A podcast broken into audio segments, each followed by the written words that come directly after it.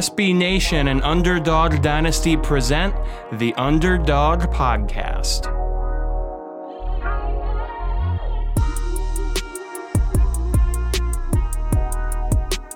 Welcome, everybody, into another edition of the Underdog Dynasty Sunbelt Podcast. My name is Brian Stone, Georgia Southern writer for Underdog Dynasty, joined once again by Georgia State writer for the site, Zeke Palermo.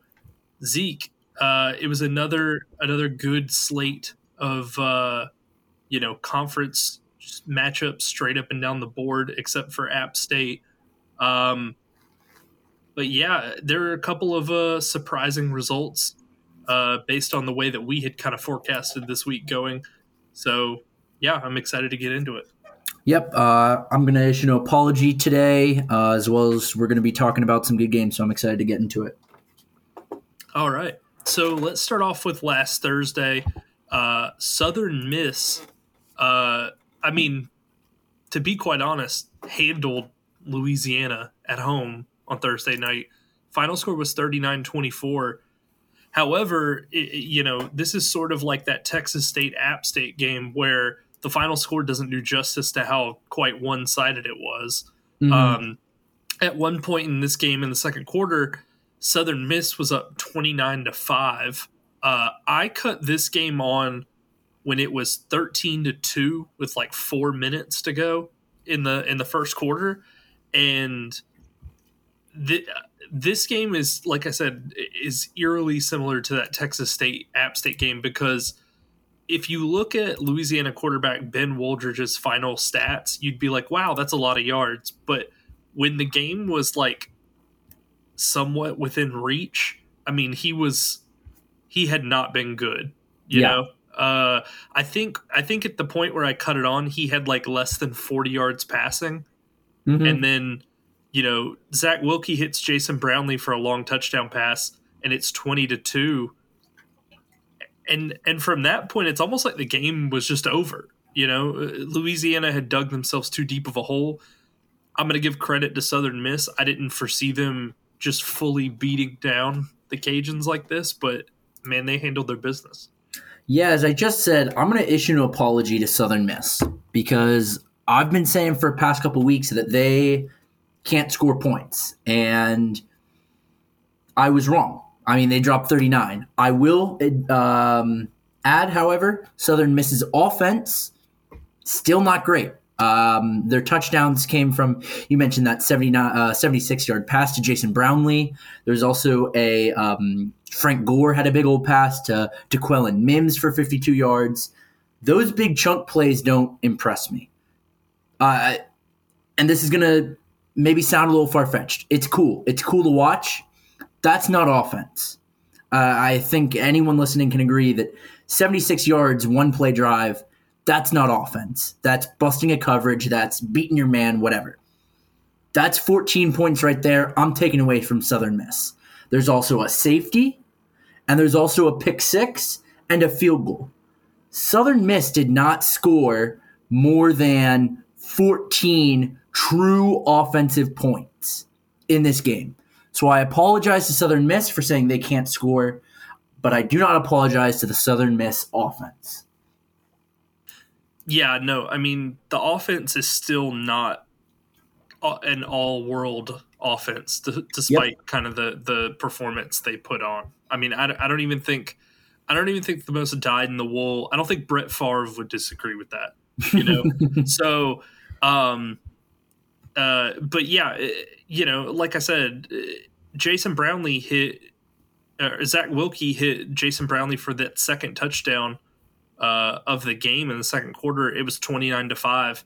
And at that point, it, it was like that was when Wooldridge kicked into absolute like Blake Bortles garbage time mode mm-hmm. and just decided, hey, I'm just going to sling it all around the field. And it looks great at the end of the game but it's one of those things where it's like if you watch the game, it was never it wasn't close after the the I don't want to butcher this guy's name. Mims yeah. caught caught a touchdown from Frank Gore uh, on, on, a halfback pass. Mm-hmm. Um, after that point, like you said, Wilkie hits Brownlee on the one play. Louisiana goes down at the end of the quarter, has to settle for three, and that was pretty much like I said the ball game. I mean, Louisiana, despite the final stats, like struggled to manufacture offense. Wooldridge turned the ball over three times through three interceptions. Um, you know, Southern Miss's passing game still leaves a lot to be desired, but they do. They're sort of the same thing as Old Dominion was earlier in the season, but mm-hmm. Southern Miss has a better defense and can hold teams to fewer points than Old Dominion's defense was. Old Dominion's defense, and I said this even like going into last week's like Georgia Southern game, like there it was it was a lot of like smoke and mirrors. It, it, there was no statistically when you look at it, you were like, this is bad. Mm-hmm. And Southern Miss, at, at you know, to their credit, does a great job of of playing you know good defense. Now the one the one game they struggled was Troy, but we know Troy has a has a top you know what top one defense yeah, in the, the best conference. Yeah. So I mean, yeah, that that's no you know that's not taking anything away from them, but yeah, they just continue to manufacture points in in ways that don't feel sustainable, but they just keep doing it. So I almost have to be like, maybe maybe it is sustainable. I mean, they're not like you said, the, there's they they get some stuff from their special teams, they get some stuff from their defense, but at the end of the day, I mean, they're scoring enough points to win games. That's I, I hate to take it as as basic as that, but that's the name of the game, you know. They're scoring enough points, but you're getting the help from, as you mentioned, Wooldridge's interceptions. You were out. Um, Louisiana had more yardage, more first downs, beat them in pretty much every stat other than points. So I know the Southern Miss. I mean, at five and three, it's hard to look over them. I mean, they're second in the West, um, so it's hard to look over them. Or I guess, I guess they're third because South Alabama has a better overall record. But um, and Troy has beaten them head to head. Yeah, so I guess they're three instead of two. But it's hard to look at that record and say five and three. I mean, this team doesn't know what they're doing. But I, there's just, as I said, I'm not seeing long drives. I'm not seeing real good um I mean, you mentioned like there's only one drive on here, maybe two uh, that are real strong seven, eight, nine, ten yard drives that ended in touchdowns. So uh, credit to the defense for holding Louisiana. Um, I know last week we kind of were like, oh, maybe they're they're back to what we thought. They shook off the rust, but um, they played uh, the Cajuns play Troy next week, which will be another tough matchup. Yeah, I mean, we'll see more of what Southern Miss is made out of uh, as the year sort of winds down. You know, they have to play Coastal Carolina and South Alabama, mm-hmm. so it just feels like if if anybody, and I'm not saying it is because I feel like if if it's gone on this long, it's clearly working. But if anybody looks at this and goes, "This is unsustainable," like we'll see in those two games whether it's really unsustainable or not because those are those two teams are are on a different level from the Texas states and the Arkansas states of the world. Mm-hmm. So yeah, we'll just see how that all all pans out in the coming weeks. But another good win for Southern Miss, man. They moved to five and three, three and one in Sunbelt play, like you mentioned. Louisiana drops to four and four and two and three in conference play. I thought Louisiana maybe had some things figured out, but it seems to it's it's back to the drawing board for the Cajuns. Uh, this yeah. this just feels like it's going to be a lot of growing pains in the first year of uh, Desormeaux. Um, so let's start off with Saturday's games. Uh, I'm looking at it here. Your team, the team that you cover for the site, Georgia State, defeated Old Dominion 31 17.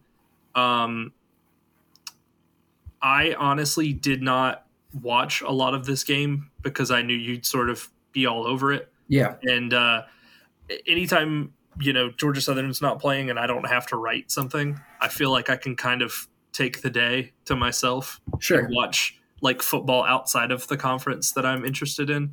Um, so yeah, I watched I watched a couple other games here and there, but yeah, man. Uh, once again, you know, we talked about Old Dominion last week when they played Georgia Southern did did they have issues in the red zone once again, or or what's what was sort of the the diagnosis here? I, I just think Georgia State played really really well. I mean, uh, if I'm sure looking at the box score now, you'll notice Ali Jennings, who has been an absolute stud for Old Dominion, was just not an um, not a weapon in this offense. He only had three catches for 24 yards, um, even though he was targeted, I think, six, seven, eight times. Uh, something that stood out to me, obviously, this Georgia State team, as I've said before, and I wrote in my preview for this game, they perform best when they run the ball. And I mean, obviously, that's true for most most balanced football teams, but Georgia State is not winning a football game unless they're rushing for 215, 220. And as a caveat to that, it's when Darren Grainger isn't the leading rusher. Uh, Darren Grainger, the quarterback, he passed for 195 yards, but he also led the game in rushing with 109 ground yards, which was bizarre. Um, uh, but what really ultimately sealed the deal for me was just how well Georgia State was able to hold on to the ball. They had a one play touchdown, they had a two play touchdown. But if you look at the drives, there were two second half drives. They Get, this game went into half 14 14. Two second half drives. Georgia State had a eight minute drive and a 10 minute drive, both of those ending in scores, a touchdown and uh, field goal, respectively. And that is why they won the game. You go into half 14 14, and then you come out and you hold the ball on two drives alone. That's a whole quarter. And I mean, anyone will tell you who you keep the opponent off the field, they're not to they're not to score. Um, it was just a, a, really, really good game from Georgia State. Uh, and Old Dominion, they played fine. Hayden Wolff was fine, 19 for 34 for 250 yards. They could not run the ball. Blake Watson was a non factor in this game. But taking Jennings out of the game really exposed Old Dominion's offense because without him, they don't have. Javon Harvey had a great game, but I mean, that's because he had a 61 yard reception. So you take um, Jennings out of that offense, and you really understand that Old Dominion is a solid defensive team, but they they really need Jennings to work. Yeah, for sure. I mean, they've sort of reverted to what we were talking about, mm-hmm. uh, you know, pre Coastal Carolina, where if they if there's not another element to that offense, you can sort of defer to if Jennings isn't working, or even even the games where Jennings is absolutely on you know, if he turns in 100 yards and a touchdown, you're like, wow, that's a great game for him. But they might lose, you know, 31 17 or something mm-hmm. like that. Like it, it, Watson, the last couple weeks, I mean, he looked okay in, against Georgia Southern, but this game, I mean, he was just like you said, like a non factor. Did Jennings seem like he was hobbled in this game? I know last week he seemed like he was having trouble kind of getting around a lot of times that was mentioned, but it didn't feel like he was necessarily running any worse. The announcers kind of touched on that, how, you know, last week he looked a little banged up and there were questions about his availability for this game just a little bit, but I don't think he was running particularly poorly. He just was not getting open and he wasn't making the plays that it, he typically does. Uh, seriously, yeah. all credit to Georgia State's uh, pass defense because up to this point, there were games. I mean, you'll remember the Southern game where it was looking in App State last week or two weeks ago, I believe it was. No, it was last week, uh, where that secondary just looked porous as all get out. So credit to them for being able to shut out one of, if not the best uh, receivers in the Sun Belt. Yeah, for sure. Uh, like you mentioned, Grainger did it did it pretty much all himself offensively. I mean, mm-hmm. 195 yards passing, a touchdown, 109 yards rushing, a touchdown. Uh, yeah, man, not much more to say. It was it was a complete performance on Georgia State's part. You know, especially in the second half, holding Old Dominion to just three second half points total after going into halftime tied. Georgia State moves to three and five this season, two and two in Sunbelt play. Old Dominion drops to three and five and two and two in conference play. You know, two weeks ago, Old Dominion was head and shoulders the, the best team in the East, was the only remaining undefeated team. And after beating Coastal and is now just kind of sunk to the middle of the pack where you have like three or four or five Sunbelt East teams just all kind of hanging out, you know, trying to trying to break away. But yeah. I mean, um, honestly, with the exception of Marshall, I think everyone's still in contention for that uh that East spot in the championship game. Well, I, I, think it all depends on if Coastal loses again. Mm-hmm. Um, they're the sole team I think that has one conference loss in the East. Yep. Um, and if nobody nobody trips them up, then it's a pretty open and shut deal as far as who's going to represent the East in the the conference title game. But if someone does catch them again, like like Old Dominion did, then we've got you know a whole new ball game where everybody's sort of in play. Um, but yeah, so let's get to this next game here. We can blow past this one pretty easy. I mean, both of us saw this coming. App State defeats uh, FCS Robert Morris 42 to 3. Uh, this game was a little more balanced offensively for the Mountaineers than I would have expected uh, going into it, just because, I mean, you know, it, it's not too much of a stretch to say that App State has a, a lot better talent than this Robert Morris squad does. Um, you know, Chase Brice threw for 185, threw for four touchdowns. Four touchdowns at 185 yards is pretty pretty crazy. Yeah, uh, that's uh, that's a weird ratio. Yeah, uh, and then uh, rushing wise, I mean, they had a bunch of guys chip in 287 yards rushing. They ran for six and 6.7 per carry. Um, yeah, I mean, neither of us are surprised by this result. It was a pretty pretty clear domination that we, you know, weren't there were there were there was nothing uh, that came up that we didn't account for. No, uh, I thought Nate Noel obviously only had five touches, but if you take out his forty-yard rush, uh, that I believe it was fairly early in that game, he broke that off. You take that out, he's still got four carries for forty something yards, which is, I think, uh, really good for him because we've been talking about how this team needs uh, the running backs to step up over the past couple weeks. Um, so good to see Noel get back into that offense. Obviously, only five carries, but he was averaging, excluding his 40 yard rush, he's still averaging about 12 yards per carry. So good to see him get um, some yardage out of those touches. Yeah, he's a he's he's their big play threat for sure. While mm-hmm. while you know Peoples pretty much handles. I don't want to say the grunt work, but I mean the guy's 6'2", 225. You know, yeah. he's not he's not the the same type of home run hitter as Noel, who's 5'10", 185. Uh, but App State moves to five and three this season. Robert Morris, zero and eight. Uh, get into this next game here. I, I don't I don't know even how much we we're going to want to discuss this. I mean, to be honest, but South Alabama just absolutely steamrolls Arkansas State. You know, South Alabama was probably uh, angry coming off of that performance that they had mm-hmm. against Troy, scoring just six offensive points. Well, La'Damian Webb let the the Red Wolves have it. Uh, the guy ran for 162 and three touchdowns, uh, and pretty much paced that entire offense. I mean, South Alabama scored 14 points in the first quarter, and they could have just taken their foot off the gas if they wanted to. But man, Webb just absolutely smashed the Red Wolves defense. I mean, this is another game where that that's pointing towards, uh, you know, you, you know an hourglass and how like same yeah. it's just uh, i feel like we're getting towards the end of the butch jones hourglass at arkansas state um, if there's many more losses to conference opponents like this and i know we're only in year two but they haven't looked any better than, than they did in year one uh, yeah so, yeah uh, I mean, luckily they get uh, they get UMass next, so hopefully a team they can beat up on. But I want to talk about La'Damian Webb. I think we talked um, after the loss to Troy about how poor he had been playing. I mean, he just disappeared after the bye week. Uh, he went from 22 touches against Louisiana to nine against Troy and ULM combined. But then he comes out and has this game, 28 carries, and he had more yards against Arkansas State than he had in his four previous games.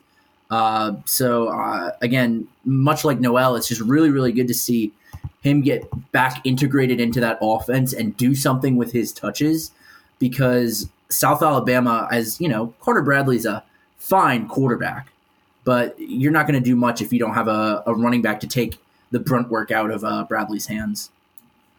Well, uh, th- yeah. So that that's also one of the things we discussed last week that I I I noticed specifically was South Alabama in a one score game last week against Troy did not commit to running the football at any point. I mm-hmm. mean, when you look, take out Carter Bradley's you know quote unquote carries, aka sacks or whatever. Um, you know, the rest of their running back group had 16 combined carries and they threw the ball 41 times with Bradley in a game that they were never down by more than one score. In this one, it was good to see. And I know it's it's easy to say in a game where you win by you're up by four touchdowns or whatever, but it is good to see that they are I guess, sort of making a recommitment to to trying to be more balanced and run the football some because I think I think Webb's a pretty good running back, but you know I think he had four carries last week. I mean, not many people outside of maybe Nate Noel or or Khalan Laborn or somebody like that are going to be able to do much with four carries for an entire game. Um, you know, out, elsewhere outside of those guys, uh, like you said, Bradley had a pretty good game, pretty pedestrian, but it was fine. fine. He took care of the football. Yeah. 179, one score, threw it to Jalen Wayne, who had 83 yards and a score, had, had that score. Uh, Arkansas State, James Blackman, yuck. Uh, 22 of 39, 177. They still can't run the ball, so we don't even have to mention that. And uh, Jeff Foreman, uh, their receiver, is was pretty much the only one that could get open. It seemed like against the Jaguars secondary, but yeah, like I said, I just I've I've yet to be impressed by a single performance that Arkansas State has had in their two years under Butch Jones. So I don't know, man. I, I just I, no, I, didn't really believe in Butch Jones to start with, and the, these two years haven't given me much to to build off of that.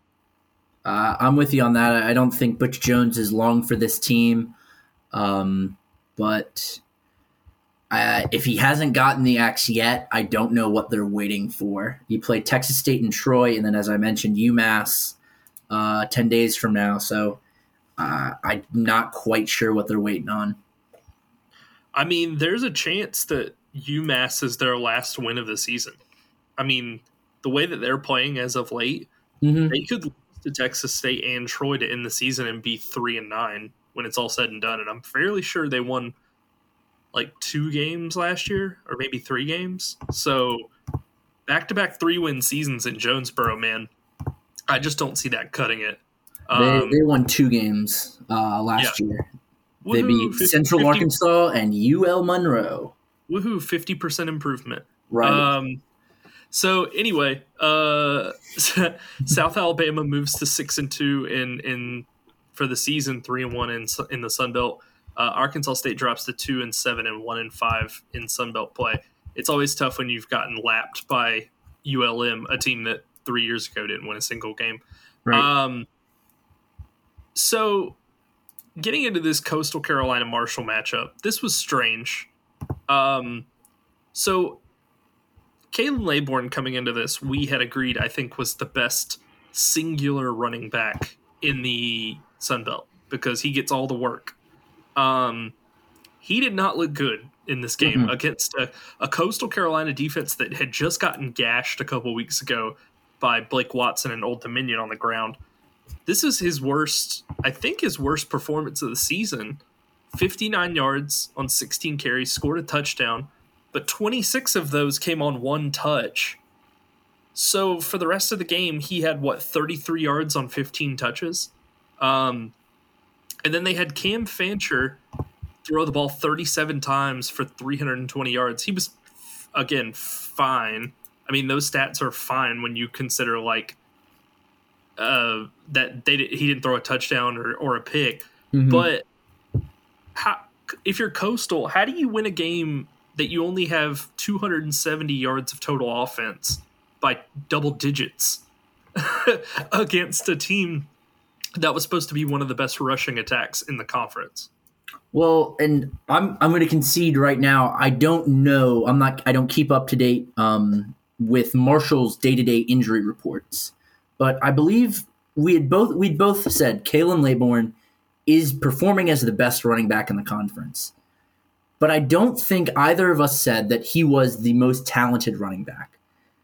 And it looks like Coastal Carolina's front seven was able to just beat out Marshall's front five. I mean, yep. look at what Ali did last year. Um, and I mean, our, our claim here that Laborn isn't the most talented is substantiated that they had another, uh, I guess they were in CUSA at that point, leading rusher, Rasheen Ali. And then they just flip the switch, have a new guy, no problem. Um, so I, I'm given pause when talking negatively about Laborn's game because I'm curious what was happening up front. And again, I'll I'll concede I didn't watch every snap of this game. And so if there may be a Marshall listener, Marshall fan that's listening that you know knows everything about what happened here and is making us look stupid. But there's something there. Uh, I don't think that Laborn just had a poor game. Something else was going on there. Uh, you mentioned Fancher; he was fine. Um, but Marshall just needs to score more points. I mean, they turned the ball over twice, which is going to kill you. And you turn the ball over twice, that's 14 points you lost. And you score on those two drives, it's 27 24. So those uh, those turnovers, I think, are really. You asked about the the yardage. I think that's kind of the big thing there. Yeah, I mean, obviously, Coastal jumped out to that big lead at the mm-hmm. end of the mm-hmm. first quarter. Uh, McCall scores two touchdowns. Their backup Bryce Carpenter punches in a three yard run. And then Coastal, I don't know if they meant to do this or not, but they kind of just took their foot off the gas and was like, hey, we're just going to chill the rest of this game because yep. They didn't do much, but the game was never really in doubt. You know, it, it was a one score game after the first quarter, briefly in the third quarter. Um, but yeah, it was it was just a strange game. I mean, like you said, Marshall needs more out of their passing game to if they want to get where they need to be to be like a contender in the East or something. Mm-hmm. Um, because putting it all on the shoulders of one running back, whether that be Laborn or Ali, is not sustainable. I mean, we talked about it with ODU. it's just the opposite of the pa- it's the opposite of their passing game. Yeah, yep. their their entire offense is throw it to Ali, Jennings the third, and Marshall's is just run it with whoever's back there a bunch and hope it all kind of shakes out in the wash.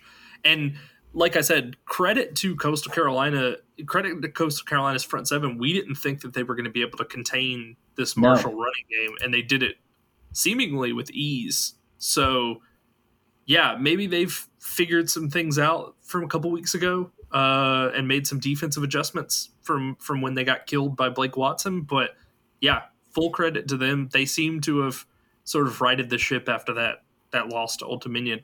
Mm-hmm. Um, Coastal Carolina moves to seven and one and four and one in conference play. Marshall drops to four and four and one and three in the Sun Belt.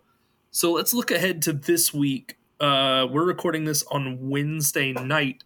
Tomorrow is going to be one of the biggest games in the Sun Belt East that the Sun Belt East will see this year. App State is going to travel to Conway, South Carolina to take on Coastal. Um, App is a three point road favorite. Um, I think I'm gonna.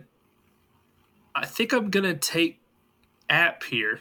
Mm-hmm. Actually, um, at neither one of these teams has been consistent. You know, sure. it's yep. like Coastal started off the season playing inferior competition, playing down to inferior competition. App has looked really good at times, and then really bad, like second half against James Madison, the entire game against Texas State. I, I know that they have it in them to completely go out there and lay an egg. However, unless coastal unless whatever coastal changes that were made going into last week against Marshall hold in this one, I just think App is once again going to be able to run the ball. And I, I, saw this play out last year. I know App had a more talented team overall last year, but they really beat up Coastal on the defensive side of the ball.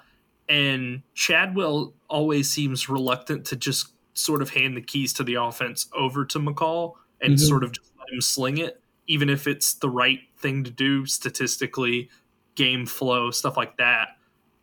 I'm gonna take App. I mean, I don't, I don't, I don't know, like if that's the right pick, but that's just sort of what my gut is telling me. Yeah, I'm every you know inch of my being that cares even a little bit about football is it hates to say this out loud, but this seriously is going to be a game where whoever has the ball last is probably going to win, right? Uh, I think these offenses can match each other fairly well. Uh, I mean, McCall and Brice are, I don't know if we want to call them comparable in skill, but they're comparable statistically.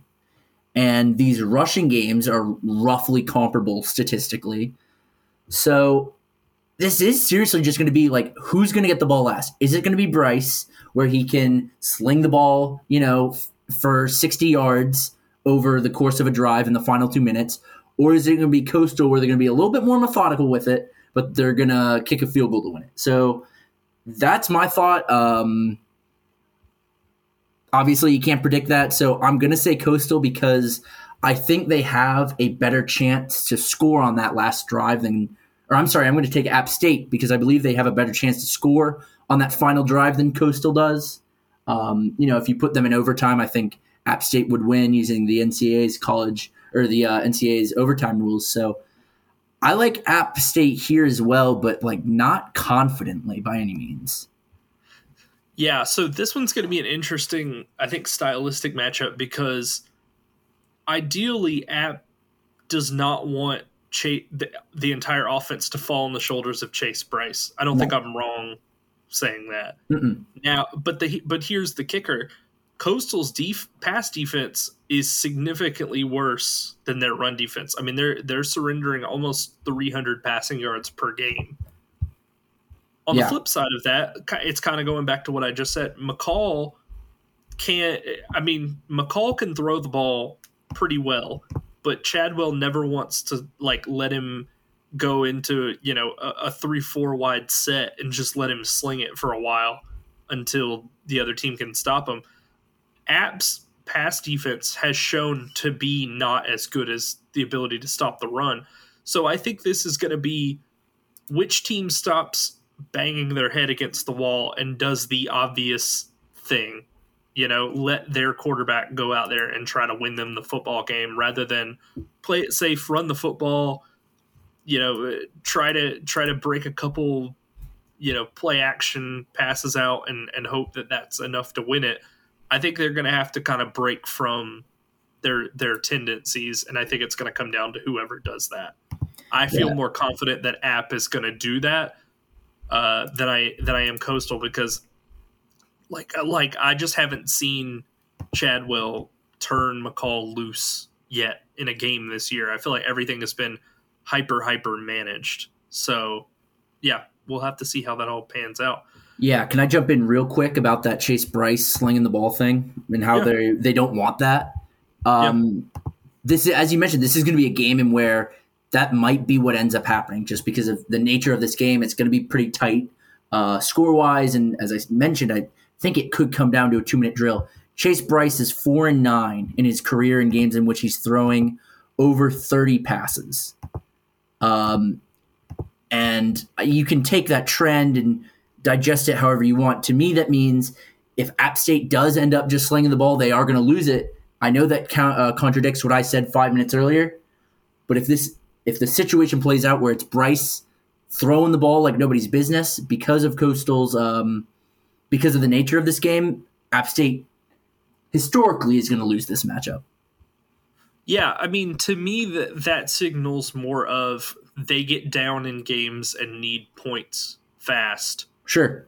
and then it just becomes we have to we have to throw the football. Like we can't just run the ball and hope. Like that Texas State game is a perfect example. They they were down so much they couldn't just run the football and hope it all worked out. Like it Mhm. was it was going to be over, eh, like completely dead dead doornail if they hadn't. So yeah, I mean that's what that signals more to me. However, I think this game's going to be fairly close, and I think it's all going to come down to whether each each coach is going to let their quarterback sling it, and then Mhm. we'll have to see how that pans out. Sure. Um, so starting off on Saturday, we got a two o'clock kickoff.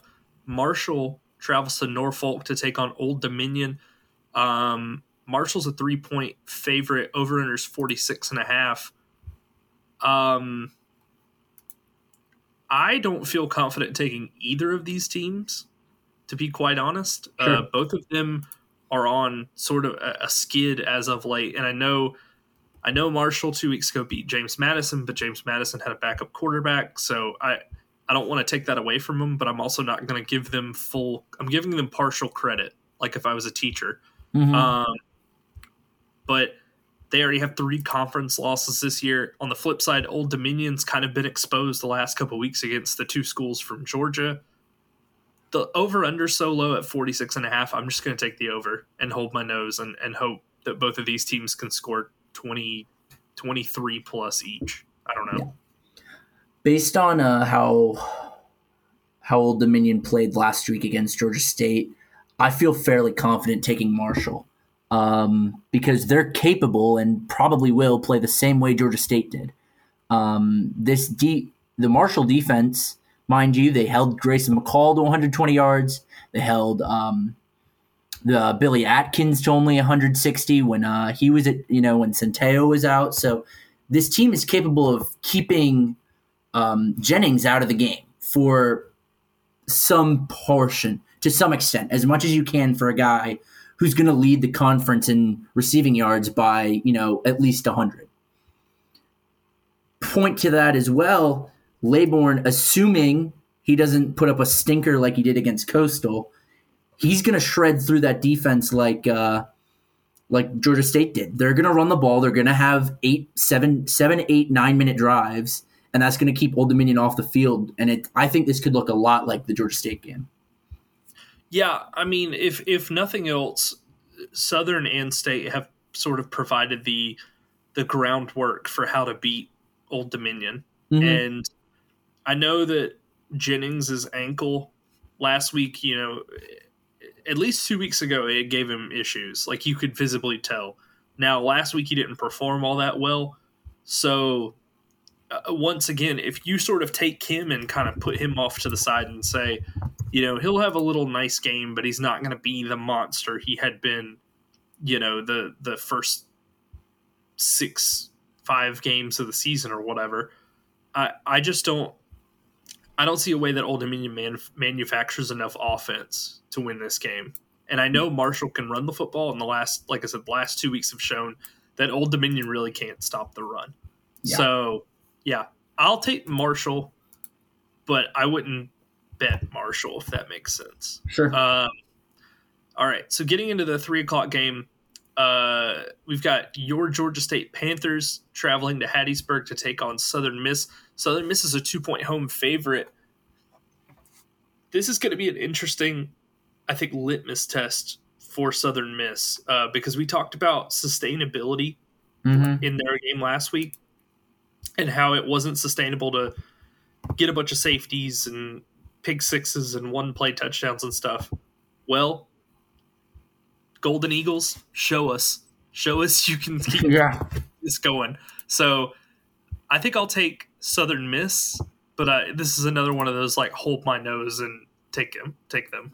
Uh, I agree with you. I'm despite the three game win streak and four wins in the last five. I don't feel comfortable picking Southern Miss here. Um, however, we talked about non sustainability. Darren Grainger is fully capable of throwing two interceptions this game, and that could be all Southern Miss needs. You know, mm-hmm. um, so I, as cliche as it is, it comes down to the quarterback play from Grainger.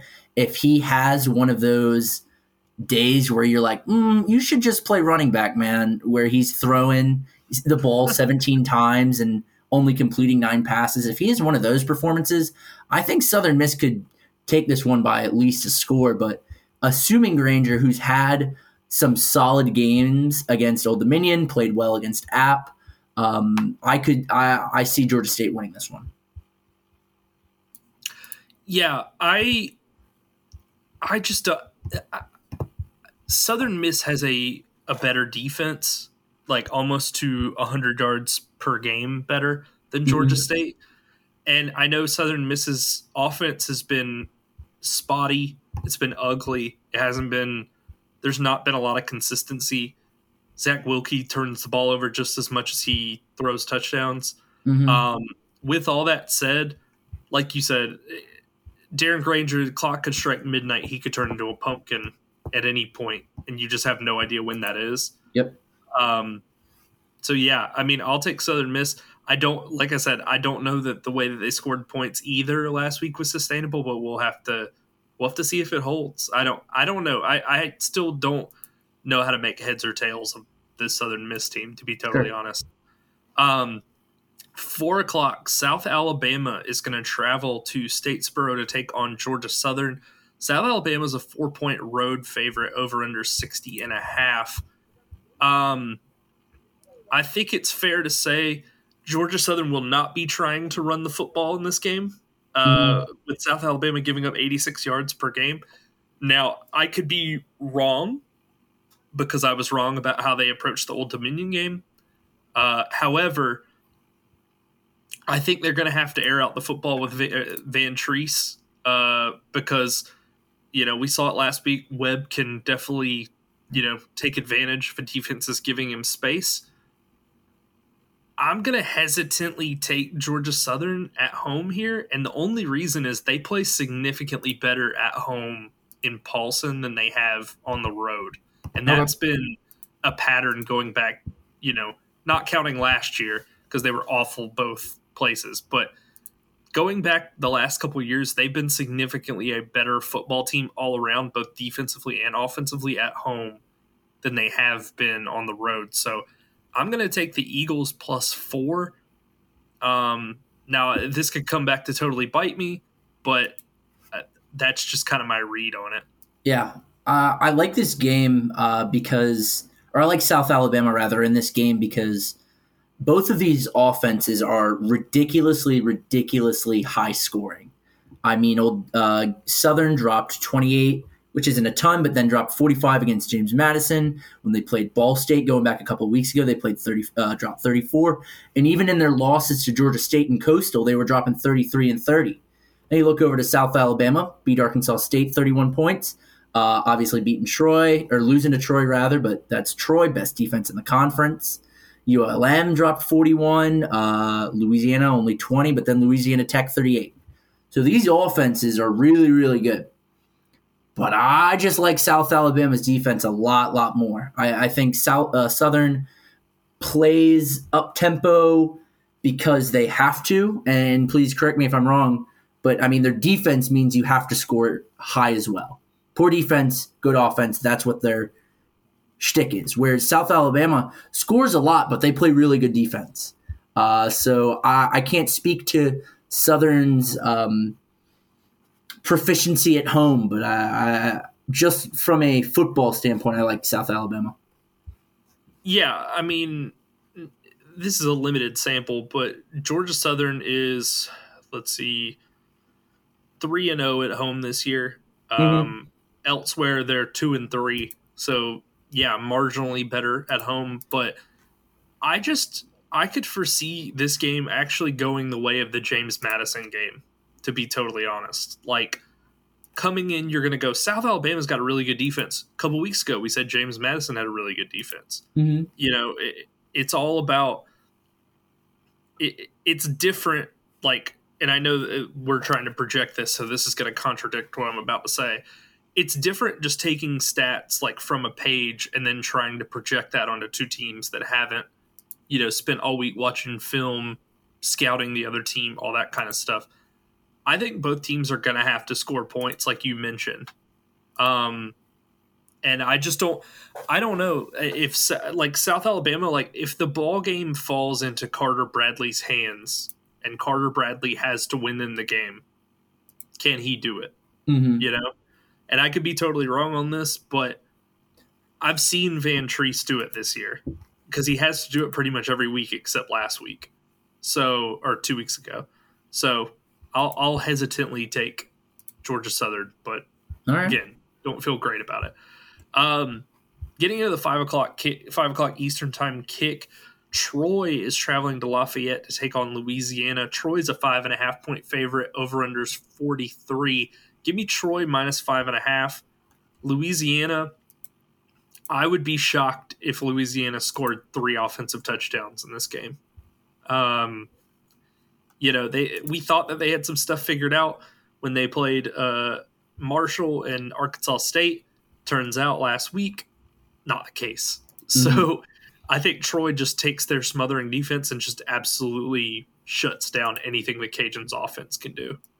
Yeah, I'm with you on that. I think, uh, especially with how mediocre Wooldridge played last week, uh, they don't really have a guy that you can look to in that offense to say, hey, they're beating us just go make a play. They, they, I feel like um, Louisiana lacks that right now. Um, so, I, I mean, I don't have much to add because I feel like it's pretty shut and closed. Troy's going to hold them to, as you said, probably less than 18, less than 17, maybe 17 on the dot.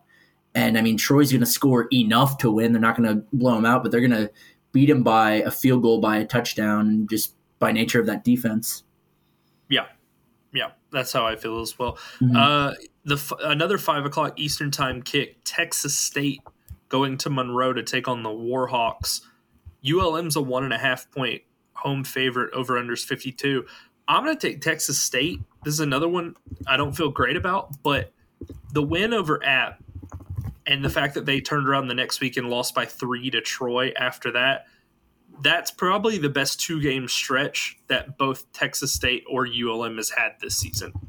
Um, because even when you go back and you look at ULM's win over Louisiana, in hindsight now that that win doesn't look as impressive. Um, considering they they turned around the week after that and got beat by 17 against Arkansas State. I think Texas State is able to move the ball with Layne Hatcher. Um, UL Monroe is just so they're so hot and cold. Chandler Rogers is so hot and cold. He's he's like Sunbelt West Darren Grainger, where one week you're like, wow, this guy looks great, and then the next week you're like, has he seen a football game before? Mm-hmm. Like, not not has he played in it? Like, has he seen a football game played? um, so yeah, I mean, this is another one where I'll, I'll hesitantly take Texas State. I, I, recognize that UL Monroe could easily show up and just absolutely look great in this one, but I'm going to take the Bobcats.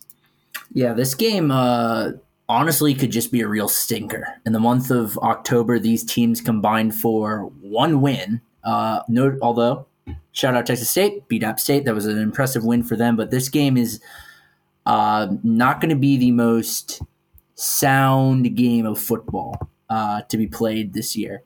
With that said, um, I agree with you about the concerns with UL's offense or ULM's offense, but I just can't te- take Texas State on the road. Um, something about that team just doesn't sit right with me. This season on the road, they're 0 and 4. Um, and I, I just can't imagine going in to a team like UL Monroe, which I have more faith in. I have more faith in the Bowden Warhawks than I do the Spavital Bobcats. So uh, I just got to take Monroe by nature of having more faith in them. That's fair.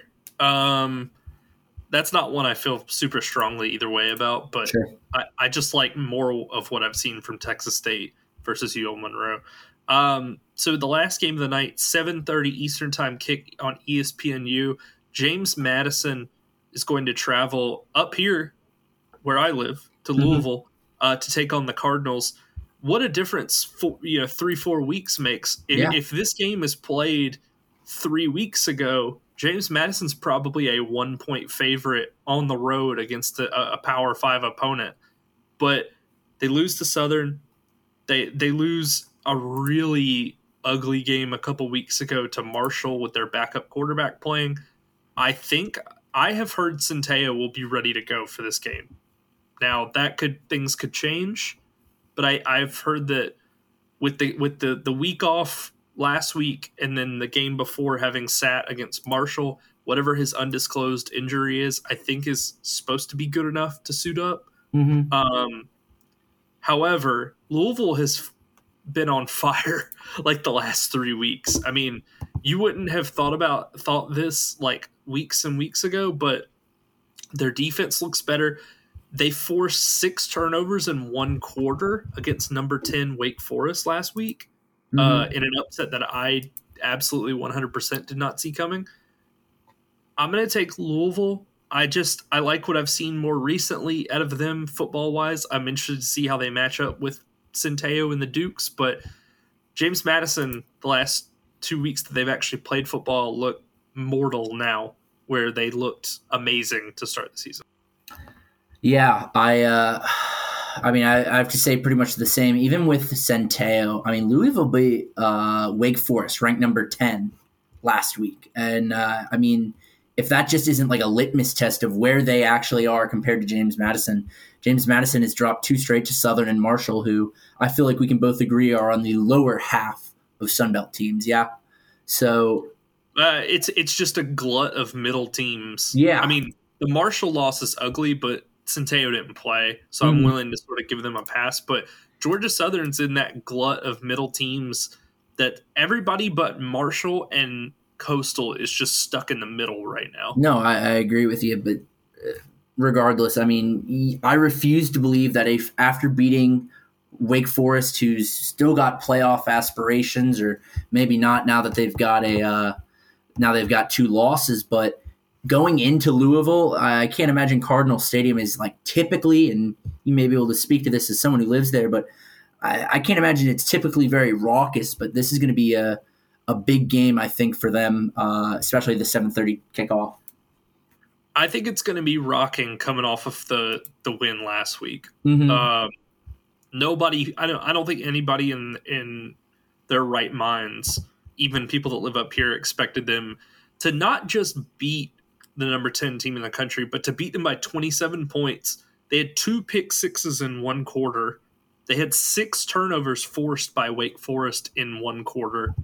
I mean, it, it was just, it was domination essentially. I mean, they pulled Sam Hartman like midway through the third Mhm. or something, and he was like, uh, uh, uh, when I say dark horse, I mean a real dark horse Heisman type contender. But yeah, I mean, I think Louisville's figured figured some things out. I think it's going to take James Madison maybe another week to get up to speed, but the good good thing for them is this game doesn't count toward their conference schedule, so it's sort of like a an exhibition measuring stick to see where they are.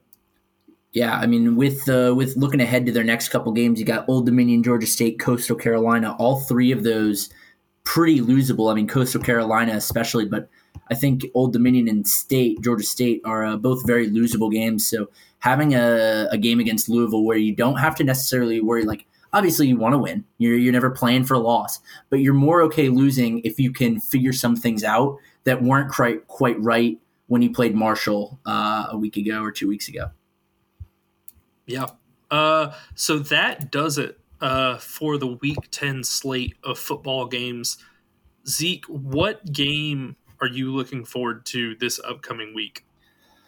Um, I mean, obviously, App State Coastal, as you mentioned when you introduced that game, is probably going to be the most exciting game out of the slate. Um, but obviously, uh, but then that's on a Thursday, so we're going to be watching that anyway.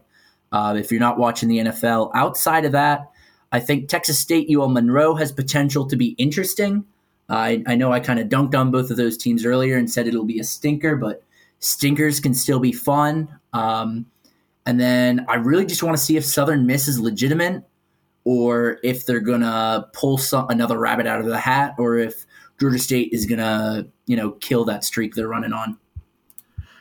Yeah, I, I mean, App State and Coastal's the pick for me, too. Mhm. Um, I think the other game that I'm looking forward to is actually Marshall and Old Dominion. sure. Um, I think both of these teams need a win desperately. You know, Old Dominion's been beat up the last couple weeks. Uh, Marshall, as much as we want to give them credit for the James Madison win, I mean, they beat a. I think the guy was a true freshman playing in his first game in Mhm. college against them. Um, so you kind of throw that one out, even though it counts. Um, but both of these teams need to establish some sort of momentum. Um, and I think this is a, a good opportunity for, you know, I think Marshall's going to do that, but we'll have to see how that all pans out.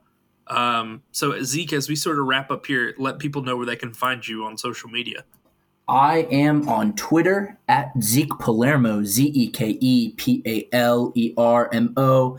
That's where I post my uh, my Georgia State stories, um, post about the podcast or any other uh, typically football related ramblings. Brian, I know you're on Twitter as well.